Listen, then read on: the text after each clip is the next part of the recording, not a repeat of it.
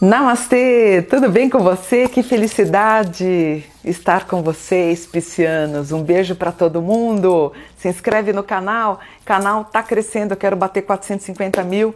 Vamos ver se eu consigo até julho do ano que vem, graças à tua ajuda. Deixa seu comentário, deixa seu gostei. Eu sempre dou uma lida nos comentários para saber o que, que vocês querem que eu grave. Hoje nós vamos tratar do signo de Peixes, que ele vai ser um beneficiado, porque no ano que vem nós temos a regência da Lua.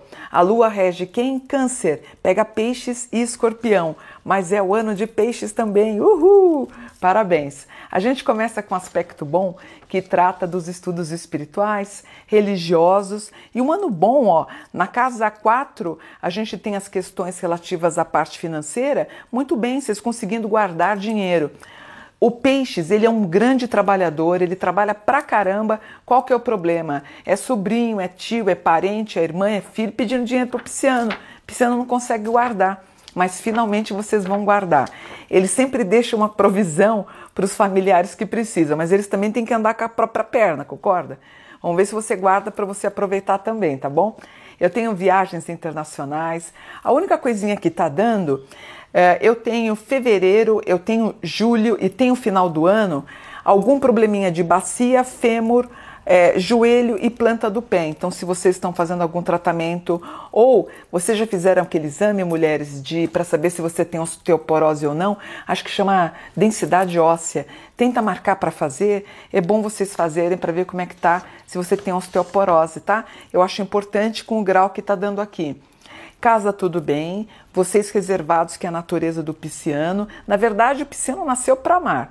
Se na parte afetiva tá bem, ó, e o pisciano tá bem. Temos novidades aqui entre março, abril, maio. Tem um aspecto de vocês tirando a vergonha e começando a, a se mostrar mais ou dizer que vocês estão apaixonados pelo amor da vida de vocês, tá?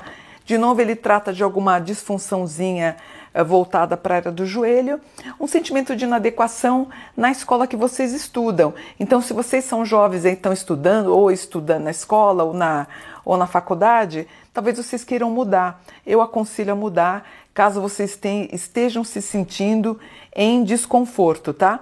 Algum projeto de escrever um livro? Pensou em escrever aquele livro de poesia ou aquele livro de pesquisa? Você que é professor de história, você que é um contador de história, está pensando em fazer aí um, uma narrativa bacana? Bora escrever. Vocês morrem de vergonha? Gente, não pode ter vergonha. Eu não tenho vergonha. Eu lancei 60 livros e fui metendo a cara.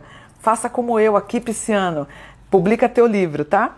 Concursos públicos, eles vêm com boa envergadura a partir de agosto, de agosto de 23 para agosto de 2024. Trabalhe tudo bem. Pisciano trabalha muito bem. Ele é de muita valia, né? Todo mundo adora trabalhar com o pisciano, né? Ele é romantizado, ele é crédulo, ele acredita nas pessoas, ele é o primeiro a chegar, o último a sair, é o que a gente chama de pé de boi. É uma pessoa que não se cansa em mostrar a força do trabalho. O único probleminha é que talvez no final do ano tua mãe pode apresentar um quadro de depressão e você não vai saber o que, que faz. É que eu acho incrível como as pessoas relutam.